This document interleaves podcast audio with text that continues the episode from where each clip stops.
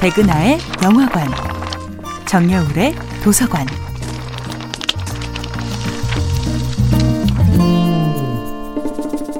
안녕하세요. 여러분들과 쉽고 재미있는 영화 이야기를 나누고 있는 배우연구소 소장 백은하입니다. 백은하의 영화관에서 이번 주에 만나보고 있는 영화는 론 하워드 감독, 러셀 크로우 주연의 2002년도 영화 뷰티풀 마인드입니다.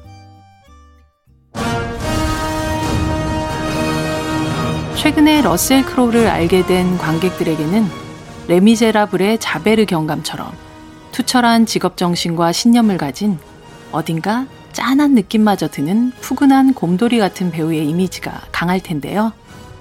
사실 영화 뷰티풀 마인드에 출연했던 2000년대 초반만 해도 러셀 크로는 LA 컨피덴셜에 이어 글라디에이터의 막시무스 역을 통해 엄청난 인기를 누리는 동시에 세상에서 가장 다루기 힘든 거친 이미지의 배우였습니다. 배우 러셀 크로우에게는 톰 크루즈가 보여주는 팬 서비스 차원의 친절함이나 카메라 플래시를 버튼 삼아 튀어나오는 100만 달러짜리 미소는 없었죠.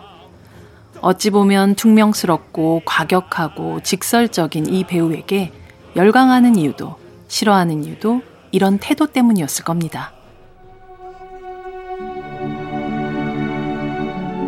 하지만 러셀 크로에 대한 악몽 같은 기억을 토로하는 감독들마저도 이 배우의 캐릭터에 대한 집중력만큼은 부정하지 않습니다.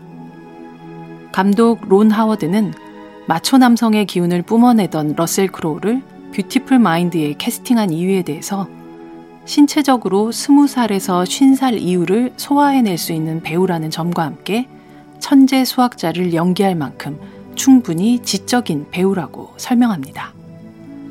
자신에 대한 개인적인 평가나 뿌려대는 스캔들은 박스 오피스에 아무런 도움이 안 된다고 말하는 러셀 크로우는 오직 영화의 질만이 관객을 영화관으로 끌어들일 수 있는 힘이라고 굳게 믿는 배우였는데요.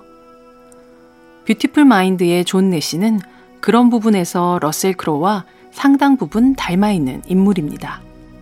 자신감과 확신이 넘치지만 어떤 부분 세상의 리듬에서 벗어나 있는 그 안의 세계에서는 누구보다 유연하지만 한 발자국만 넘어서면 경직되고 마는 그런 사람이죠.